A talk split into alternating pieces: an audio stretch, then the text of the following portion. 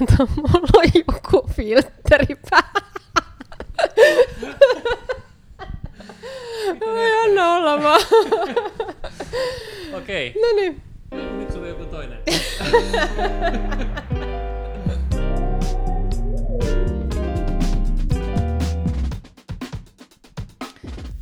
Täällä Saara ja Anders eduskunnan kuudennesta kerroksesta ja tämä on podcastimme Pykälien takaa. Mennään ensimmäiseen pykälään. Puhutaan tänään EUn yhteisestä ulko- ja turvallisuuspolitiikasta ja me ollaan saatu vieraaksemme Eurooppa-kirjeenvaihtajan sijainen ulkoministeriöstä Anna-Mari Wong-Hämäläinen. Tervetuloa.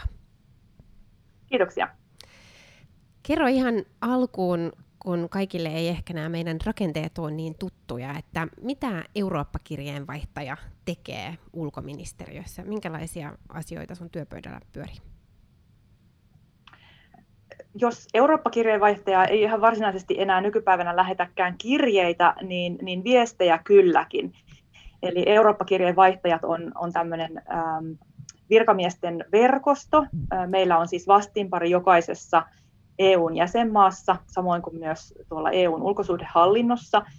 Ja oikeastaan me vaihdetaan tietoa, tietoa toistemme välillä ähm, EUn yhteiseen ulko- ja turvallisuuspolitiikkaan liittyvistä asioista.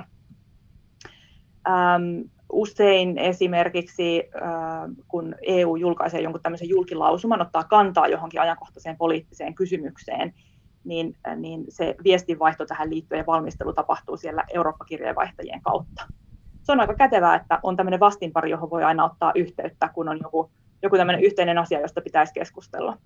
Hmm. No, viime aikoina EU-politiikassa on puhuttu paljon tästä e- elpymispaketista. Mekin ollaan sitä käsitelty, ei mennä siihen sen enempää. Paljon, perusteellisesti. Kyllä, mutta tuota, siinä keskustelun yhteydessä niin on, on moneen otteeseen noussut esille se, että haluttaisiin vahvistaa EUn yhteistä ulko- ja turvallisuuspolitiikkaa. Mikä se tämänhetkinen tilanne on? Miltä meidän yhteinen ulko- ja turvallisuuspolitiikka näyttää? No, nyt onkin juuri, sopinut, juuri sopivasti kulunut kymmenen vuotta siitä, kun EU-hun perustettiin Euroopan ulkosuhdehallinto – ja no, nyt lähdettiin heti menemään hallinto edellä, mutta taustalla oli siis vuoden 2009 ää, Lissabonin sopimus, jossa nimenomaan haluttiin vahvistaa tätä EUn ulkoisen toiminnan vaikuttavuutta. Ja se on oikeastaan ollutkin tästä näin siinä niin kuin kantavana voimana, että ollaan pyritty siihen, että EU on vahva ulkoinen toimija ja, toiminta on vaikuttavaa. Sillä on jotain merkitystäkin. EU näkyy maailmalla.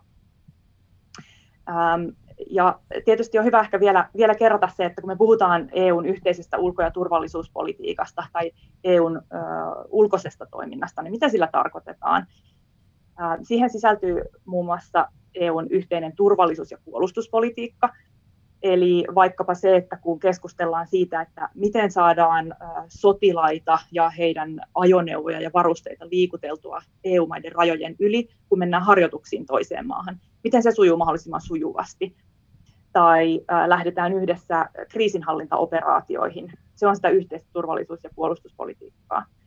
Tai sitten kauppapolitiikka. Jos EU-maat yhdessä tai EU neuvottelee kauppasopimusta vaikka Kanadan kanssa, niin se on totta kai tehokkaampaa kuin että jos jokainen jäsenmaa yksin neuvottelisi. Ja vielä kehityspolitiikka, se on myös osa tätä yhteistä ulko- ja turvallisuuspolitiikkaa. Mm. No, ja, no, niin, a, joo, anteeksi, kerro. Joo, vielä ehkä täytyy tärkeä osa mainita, niin on tietysti nämä EUn sisäiset politiikat, joilla on sitten vielä ulkoinen ulottuvuus, niin kuin vaikka ä, muuttoliikekysymykset. Ä, se on totta kai EUlle tärkeä sisäinen kysymys, ähm, mutta sillä on myös vahva ulkoinen, näkö, ulkoinen äh, näkyvyys ja näkökulma siihen. No, mutta miten se sitten käytännössä toimii? Meillä on nyt siis on kirjeenvaihtajia, jotka keskenään sopii, mutta sitten on kuitenkin eurooppalaiset maat, jotka, jotka nyt eh, ehkä vähän häröilee näissä ulkopoliittisissa kysymyksissä, että vaikka, vaikka per, periaatteellisesti periaatteellisella tasolla tällaisia niin kuin rakenteita on luotu, niin, niin onhan se meidän ulko, politiikka aika monessa asiassa niin kuin hyvin sellaista niin kuin repaleista eikä, eikä kovinkaan yhtenäistä. Ollaanko menty oikeaan suuntaan vai, vai, vai, vai, vai mikä on sun näkemys? No kyllähän totta kai, jos 27 erillistä valtiota keskustelee asioista, niin siellä on väkisinkin erilaisia näkökulmia asioihin ja, erilaisia, erilaisia kantoja siitä, että mitä EU oikeastaan pitäisi tehdä. Ja EUn yhteinen ulko- ja turvallisuuspolitiikka, se, se perustuu kuitenkin ää, yhdenmielisyyteen, siihen, että, että tehdään päätöksiä, joista ollaan, ollaan kaikki, voidaan kaikki olla samaa mieltä. Ja se tietysti asettaa sitten tietynlaisia haasteita, haasteita niihin päätöksentekoprosesseihin. Mutta toisaalta meillä on hyviä, hyviä esimerkkejä siitä, että, että EU on myös noissa ulkopolitiikan kysymyksissä pystynyt olemaan yhtenäinen ja löytämään sen, sen yhteisen linjan niin kuin nyt vaikka Venäjään liittyen. Ähm, EUlla on viisi periaatetta, jotka ohjaa sitä EU-Venäjä-politiikkaa. Niissä on pysytty. Ähm, ollaan myös asetettu pakotteita Venäjää kohtaan ähm, viimeisimpänä ihmisoikeusloukkauksiin liittyen. Että on oikeastaan paljon, paljon asioita, missä EU myös voi, olla, voi toimia yhtenäisesti.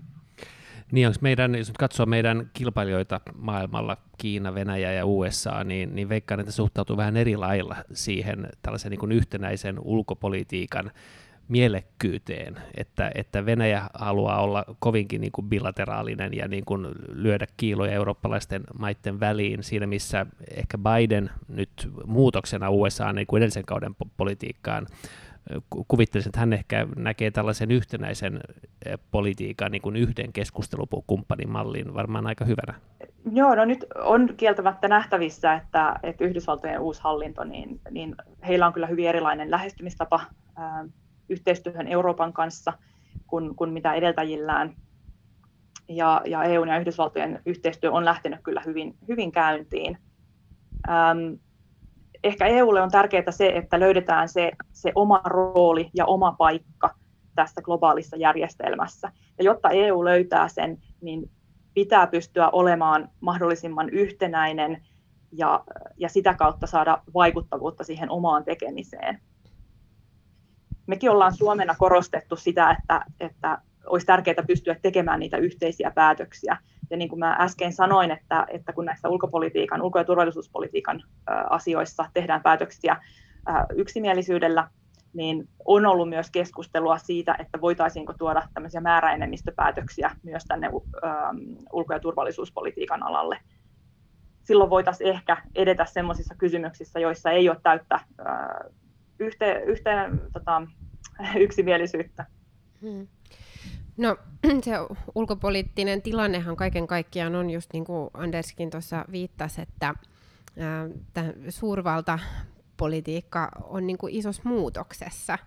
Ja, ja siellä niin kuin Kiina ja, ja Venäjä ja Yhdysvallat hakee omaa asemaansa ja, ja haluaa niin kuin voimistaa sitä omaa asemaansa ja, ja on kyllä itsekin sitä mieltä, että, että tällaisessa asetelmassa erityisesti niin EU pitää osaltaan niin kuin vahvistaa myös itseään. Ja, ja siinä, siinä tämä yhdessä tekeminen ää, ja, ja yhteisen ulko- ja turvallisuuspolitiikan vahvistaminen on aivan ytimessä. Tämä on kyllä tosi, tosi keskeinen asia.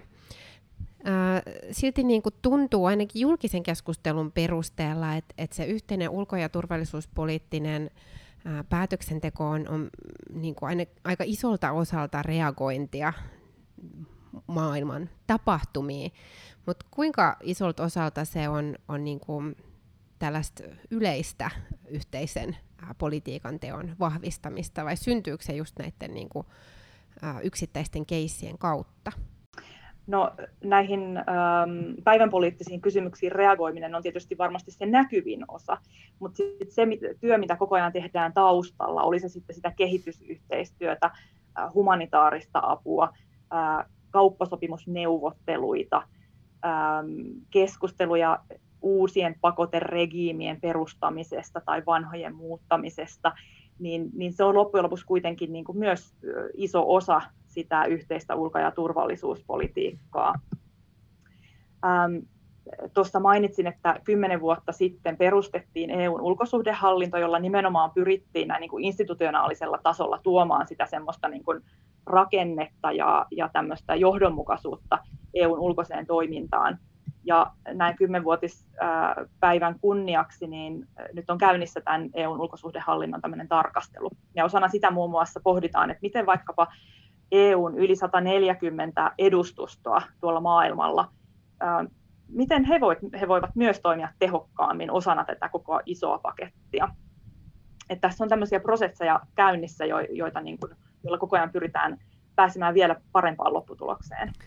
Miten tällainen yhteinen ulko- ja turvallisuuspolitiikka otetaan vastaan muissa maissa? Täällä Suomessahan on käyty nyt viime viikkoina aika tässä niin federalismikeskustelua tämän elpymispaketin kautta, siis liittovaltiokehitys nähdään niin kuin retorisella tasolla ikävänä asiana, vaikka ja vaikka mun mielestä se olisi niin kuin monelta osin ehkä suotavaakin, ja, ja sehän niin kuin riippuu tietenkin ihan siitä, että, että miltä osin niin kuin mennään, tai mitkä politiikan alueet niin kuin etenee sen suuntaan, ja mitkä ei, että varmaan varmaan eh, tällainen niin kuin finanssipoliittinen federalismi, siinä nähdään ehkä huonoja puolia, mutta uskon, että muutenkin Suomessa ehkä, ehkä pienenä maana nähdään, että ulko- ja turvallisuuspolitiikka on sellainen alue, alue jossa tällaista liittovaltiokehitystä voisi suosiakin. Meillä on kokemuksia siitä, että minkälaista on olla pieni maa ison kyljessä ja silloin oleminen osana Euroopan turvallisuus- ja ulkopoliittista niin kuin kokonaisuutta on, on varmaan aika laajalti hyväksytty ja positiivisena nähtävä asia.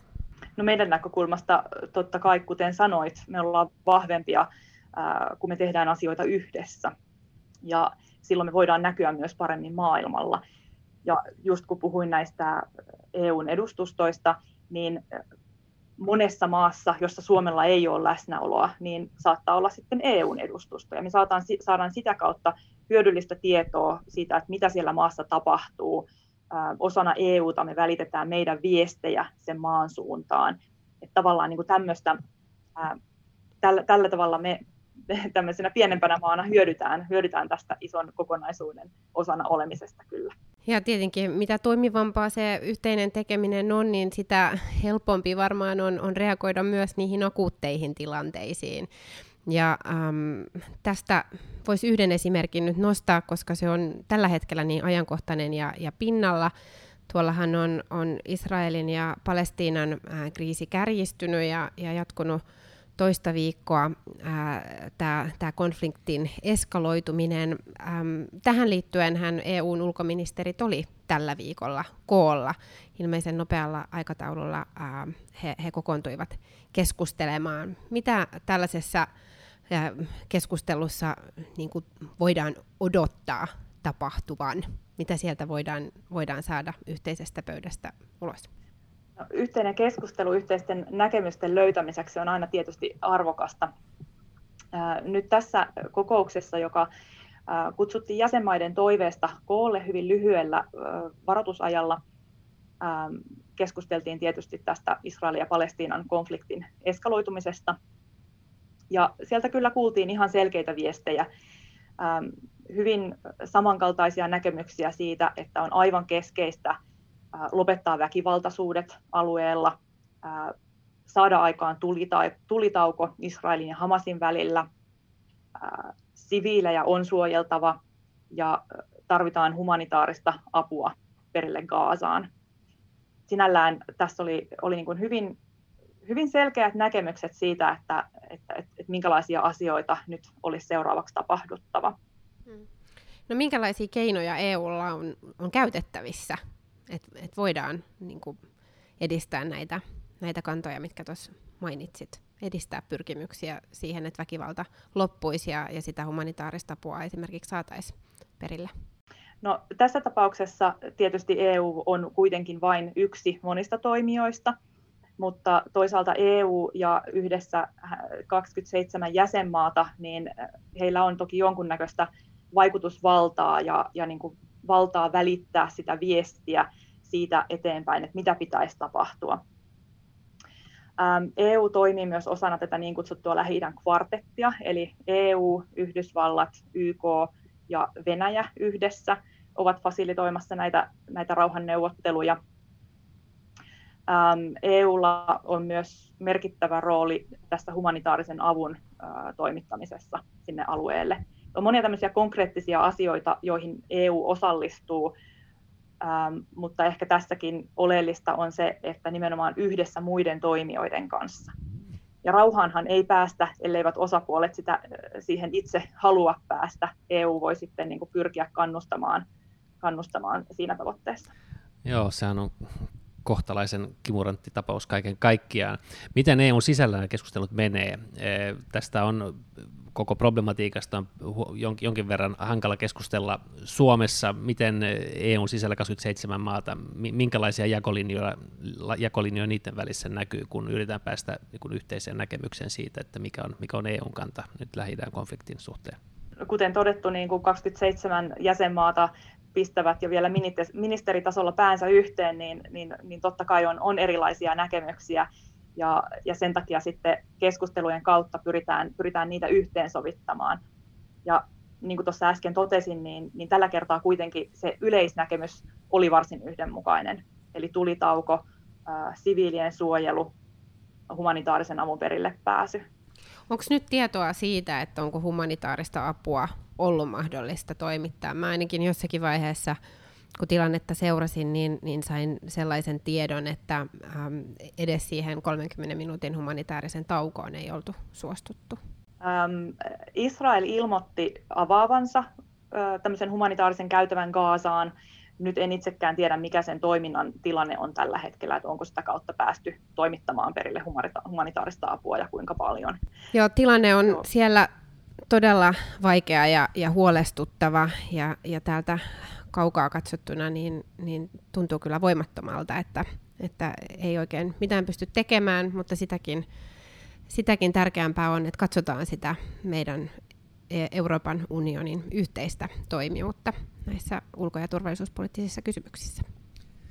Joo, saman aikaan tietenkin tuntuu, että ei, ei ehkä niillä lausumillakaan kauheasti ole, ole, ole merkitystä, että, että, että tota, sen, verran, sen verran syvällä on, on, tota, on konfliktin haavat ja, ja tuntuu, että ehkä kummallakaan puolella nyt on kauheasti halua niin kuin astua taaksepäin ja, ja jotenkin niin kuin yrittää löytää niitä yhteisiä ajatuksia. On toisaalta, toisaalta on, on niin kuin länsirannan miehitys, joka pirstaloi, pirstaloi sen niin kuin täydellisen niin kuin hallitsemattomaksi kokonaisuudeksi ja sitten on, sit on niin kuin Hamas, Hamas joka nyt ei kovinkaan niin kuin diplomaattisella tavalla pyri, pyri tota, vuorovaikutukseen niin kuin Israelin kanssa, että, että siinä on kohtalaisen mutkikkaat lähtöasetelmat. Näin on.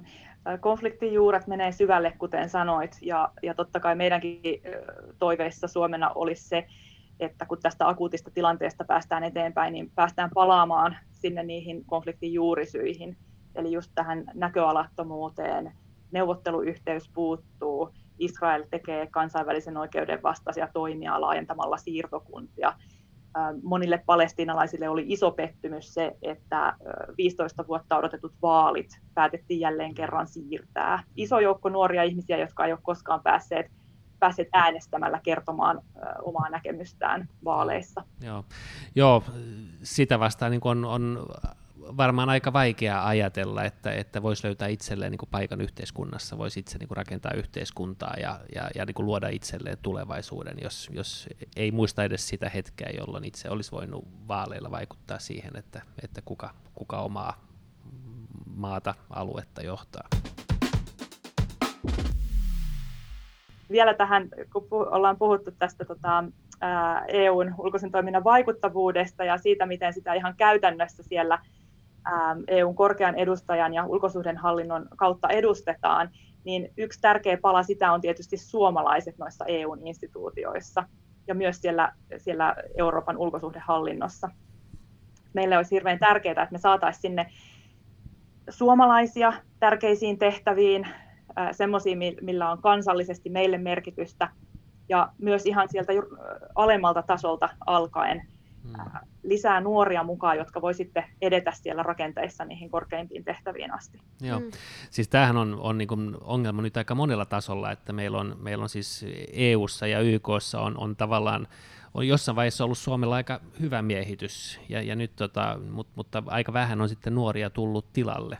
ellei tällaiset hommat kiinnosta, niin, niin se johtaa väijämättä siihen, että Suomen kokoaan isompi vaikutusvalta näissä organisaatioissa niin kuin pikkuhiljaa sitten hupenee. Mm. Joo, todella hyvä pointti. Tämä on niin kuin ylipäätänsä Suomen monenkeskiselle yhteistyölle ja kansainväliselle yhteistyölle ihan keskeinen näkökulma, että, että miten suomalaisia on siellä maailmalla ja, ja eri, eri tasoilla vaikuttamassa, ja, ja toiseksi se, että miten, miten heitä niin kuin tuetaan ja miten luodaan verkostoa ja, ja äh, ikään kuin hyödynnetään sitä osaamista, mikä, mikä suomalaisilla siellä kentällä on erittäin tärkeä iso asia, joka koskee, just niin kuin Anders sanoi, sekä EUn että, että YK on toimi, toimintaa. Siinä terveiset kaikille nuorille, hakekaa EU, EU-hommia ja, ja harjoittelupaikkoja ja, ja Joo, kannattaa saa lähteä mustilla maailmaan. helikopterilla vai mitä se menee?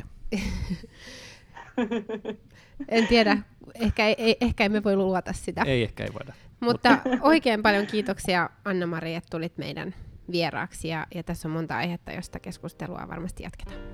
Kiitos. Kiitoksia.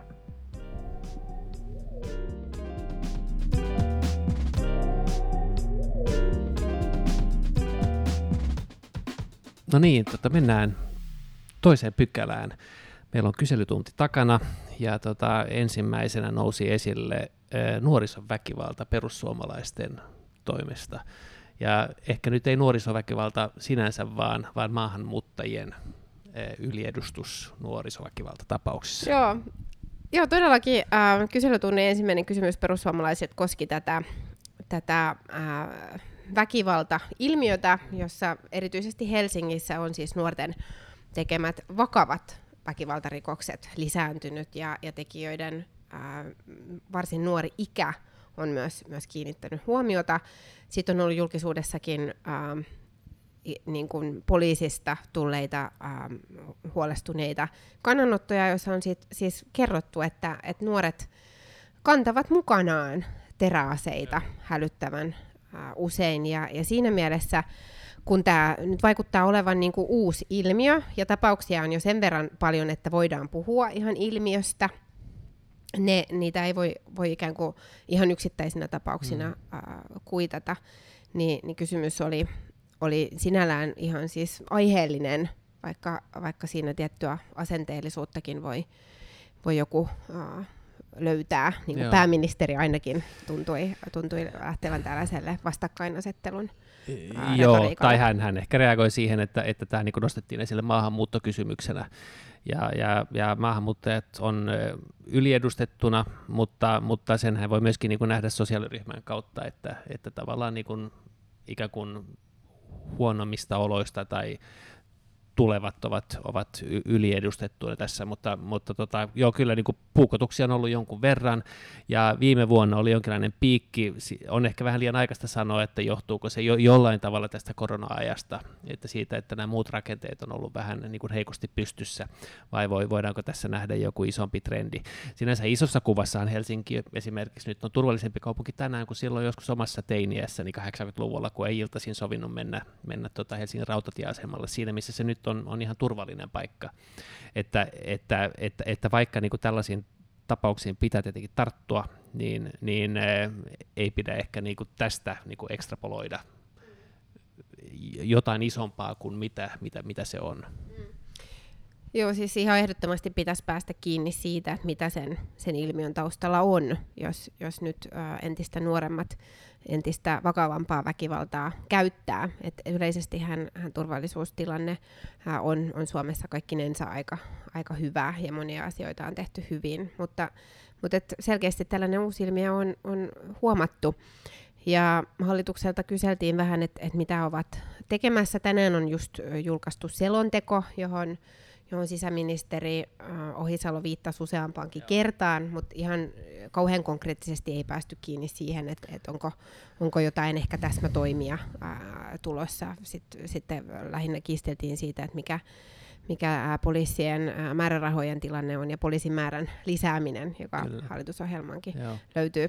Tietynlainen, ja. ehkä mun mielestä aika epäonnistunut ää, retorinen valinta ministeriltä oli, kun hän lähti ää, viemään tätä keskustelua ikään kuin kokoomuksen kontoille ja käänsi, käänsi keskustelun ee, niin, tähän. Niin, sisäministeri. Sisäministeri, joo, joo Ohisalo tähän tähän tota, kehyskeskusteluun. Et ensimmäisessä vastauksessaan hän, hän, hän niin veti, veti koronatilanteen esiin ja, ja sitten äh, viittasi äh, kokoomukseen, siis ihan yllättäen kokoomuksen toimiin oppositiossa. Joo, no siis hän kaiketi totesi, että sisäministeri oli, oli huonossa kantimissa – muutaman kokoomusministerin jälkeen. Ja joo, e, ehkä turha kommentti kaiken kaikkiaan, mutta onhan nyt poliisien määrärahoja nyt lisätty.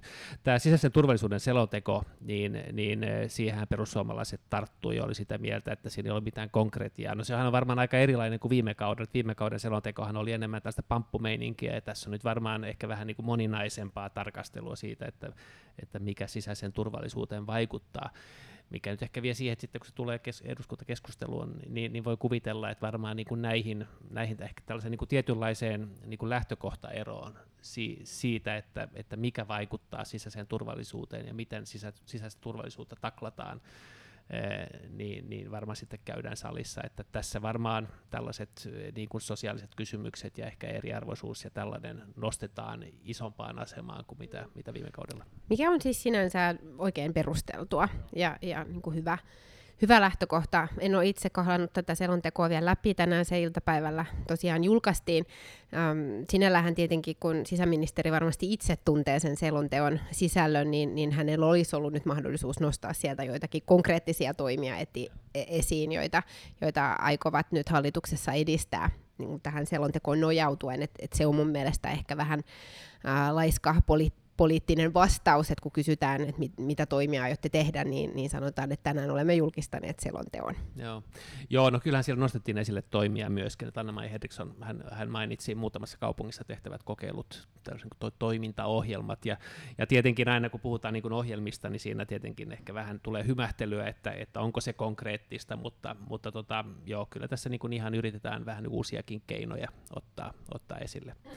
Mutta tästä päästiin eteenpäin kokoomuksen kysymykseen. Mm, niin, ohjelmasta toiseen.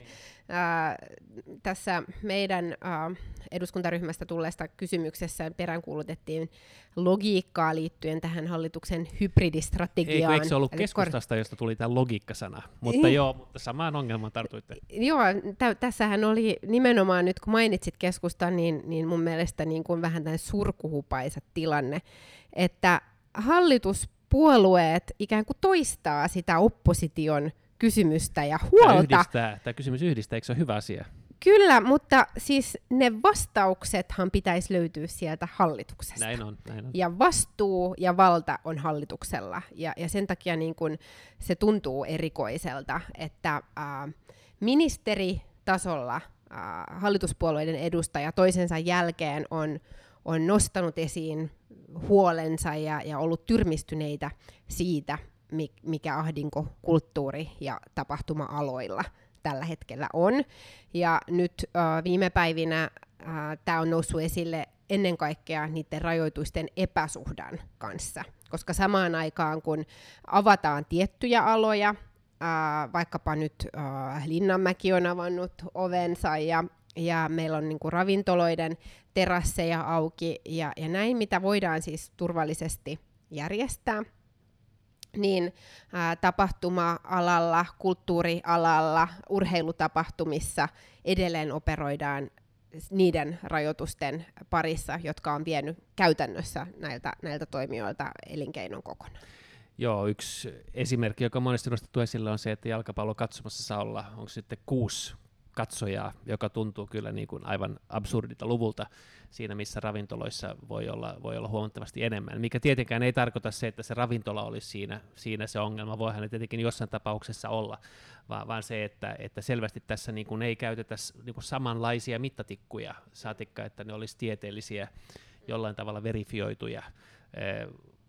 Mun mielestä on aika luonnollista ajatella tai lähteä siitä ajatuksesta, että ulkotiloissa tapahtuva tapahtuma on, on, on, on niin kuin kaikin puolin turvallisempi tapahtuma, josta, johon voidaan ohjata ihmiset tulemaan niin kuin eri suunnista omia, omia, omia käytäviään niin kuin oviaan pitkin, niin kuin, niin kuin nyt vaikka stadion mm. jalkapallostadion niin on luonnon. Niin, tämä niin lohkoajattelu, Kyllä, joo. Johon, johon on siis viitattu jo viime vuoden puolella. Ja hämmästyttävin tähän tässä on, on niin kuin se, että sen strategian valmisteluahan on nyt niin kuin tehty tosi pitkään ja, ja silti on syntynyt tilanne, jossa nämä rajoitustoimet on näin niin kuin epäsuhdat, epäloogiset ja epäreilut eri aloja kohtaan. Ja, ja äh, jotakin se siitä koordinaation heikkoudesta kertoo, että äh, ministereitä myöten äh, hallituspoliitikot on, on tuolla sosiaalisessa mediassa niin kuin taivastelemasta tätä tilannetta, että et tämä on niin kuin väärin ja tämä pitää korjata, mutta niitä varsinaisia päätöksiä ei sitten näy eikä, eikä kuulu. Joo, tässä ehkä tulee mieleen sellainenkin mahdollisuus, että, että ehkä hallituksen niin kuin sisällä tästä asiasta ei ehkä olla ihan, ihan samaa mieltä. Ja, ja julkisuudessa on tietenkin ollut vähän niin kuin viitteitä tähän, tähän suuntaan. Joo, tämä on kyllä niin kuin hämmä, hämmästyttävä tilanne ja, ja kyllä mulla pisti, pisti kyllä silmään ja korvaan ensinnäkin se, että kyselytunnilla äm, hallituspuolueiden edustajat saivat aika paljon puheenvuoroja, siis poikkeuksellisen ää, paljon ja, ja äm, ministerit myöskin sai vastauspuheenvuoroja niin, että useampi ministeri vastasi samaan ää, kysymykseen, jolloin hallituspuolueet oli varsin paljon äänessä kyselytunnilla, joka oli niin kuin kaikkien jakama kysymys ja, ja huoli, mutta niitä vastauksia ei kuitenkaan edelläkään kuultu. Joo, Krista Kiuruhan vastasi ja, ja, ja vastauksista voisi päätellä, hän viittasi tähän tautitilanteeseen, voisi päätellä sen, että, että hän näkee, että tämä tautitilanne tällä, tällä hetkellä ei ole sellainen, että voit, voitaisiin tilannetta helpottaa, vaan että hän odottaa niin kuin sen, sen paranevan. Ja, ja, ja siinä tietenkin ajatuksessahan voi olla jonkinlainen pointti niin kuin yleisellä tasolla, mutta, mutta se tietenkään ei, ei tartu siihen, että, että, että miksi ne rajoitukset tällä hetkellä on tällaiset, mm. miksi joitakin tapahtumia niin kuin rajataan täysin ulos siinä, missä vaikka nyt jossain kasinossa voi, voi olla hyvinkin. Joo, niin sekä ministeri Kiuru että pääministeri Marin viittasi tähän, tähän niin kuin tautitilanteeseen ja, ja koronatilanteeseen, mutta samaan aikaan THLn johtaja Salminen on esimerkiksi ihan tänään vai, vai oliko se eilen ää, sanonut julkisuuteen, että tätä rajoitusten epäsuhtaa ei voi perustella terveysturvallisuudella. Joo. Eli se ei ole oikea argumentti näiden nykyisten rajoitusten puolesta, joka, joka vesittää sen. Ja, ja pääministeri Marin siis useammassakin vastauspuheenvuorossaan ää, peräänkuulutti tapahtuma-alalta ja kulttuurialalta ja urheilutoimijoilta malttia. Ja mun mielestä ollaan oltu kyllä hyvin kärsivällisiä Ma- hyvin, on kyllä hyvin ollut niin pitkään. Niin hyvin, ja, ja ymmärrän kyllä hyvin, jos, jos maltti alkaa olla loppu. Ja, ja ongelma ei ole siinä, etteikö ymmärrettäisi tämän koronatilanteen vakavuutta ja etteikö haluttaisi, että, että tautitilannetta seurataan ja yhteiskuntaa avataan turvallisesti. Mutta se ongelma on siinä, että ne tämänhetkiset to- äh, toimet kohtelee eri alojen eri aloilla toimivia ihmisiä tosi epäreilusti. Joo tässä on eduskunnassahan nyt näitä käsitellään joitakin näitä rajoituksia ja, ja, ja ilmeisesti on ollut jonkun verran keskustelua siitä, että mikä se oikea metrimäärä on. Ja, ja sehän ehkä vähän niin kuin kertoo siitä, että meillä on niin kuin aseita tarttua niin kuin tiettyihin jut, juttuihin, ja ne on jossain määrin niin kuin tylpät, ja sitten, sitten tavallaan käytetään niitä, niitä työkaluja, jotka on, ja sitten se johtaa siihen, että ehkä me saadaan, ehkä me saadaan niin kuin isossa kuvassa tartuntoja alas, ja isossa ku- kuvassa näitä kohtaamisia vähennettyä, mutta, mutta, mutta, mutta vaikka keskimääräinen tilanne on hyvä, niin se tarkoittaa, että sitten niin kuin katsoo sitä niin kuin hienojakoisuutta ja eri aloja, niin ne, ne, ne on niin kuin hyvinkin erilaisessa asemassa, että on tässä äh, säädön tarve ihan ilmenen. Mm.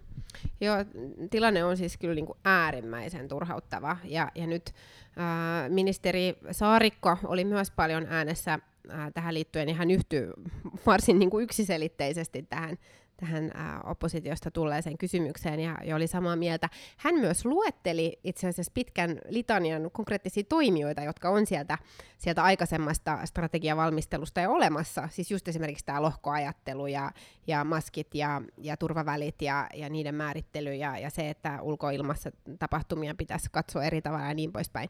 Mutta näin, näin ei ole kuitenkaan päätetty, eikä, eikä tällaista äh, ohjausta ole annettu sinne avien Joo, suuntaan. Et se tuntuu kyllä kerrassaan Joo. Ja tietenkin niin kuin isossa kuvassa on ihmisiä nyt niin kuin pyydetty, että odottakaa, että, että, että, että nyt niin kuin malttia mukaan, että kohta tulee rokotukset. No nyt me ollaan kohta rokotettu sinänsä puolet väestöstä, ja vieläkin niin kuin tuntuu siltä, että ei ole sellaista niin kuin selvää selvää karttaa ulos pääsyyn. Et jos nyt vaikka ajattelee tapahtuma-alaa, että, että niin, että, että kerrottaisiin, että sitten kun ollaan jonkun alla, niin sitten avataan nämä ja nämä, ja, ja tällä tavalla voi toimia. Mm.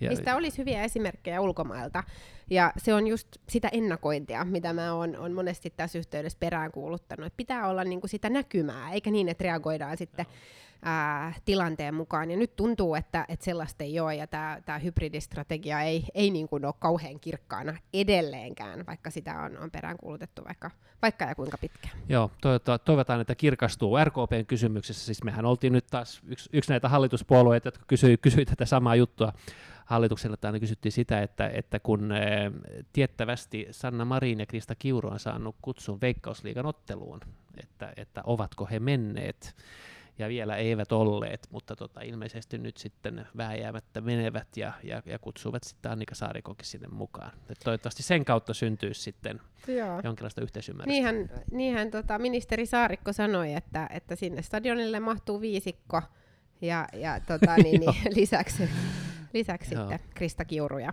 siinä se onkin sitten koko yleisö jo. Yes. Ja joku, joku sitten välihuusi sinne, että et, tota, ja kukaan ei edes maksa siitä lipusta tästä Joo. kokoonpanosta, että ei tule edes sen verran lipputuloja. Joo, järjestä. mutta joo, kyllä mäkin kaipaan sinne stadionille, koska tota, äh, Stadin Kingit IFK on aloittanut Veikkausliigan niin kuin kohtalaisen pirteästi. Ei ehkä mennä siihen nyt tarkemmin. Mulla kirvelee vielä toi jääkiekko, jääkiekkomestaruuden meneminen. Joo, no, joo, joo, no mua kirvelee, kirvelee yhtä lailla siis se, että, että, että väärät joukkueet oli finaalissa.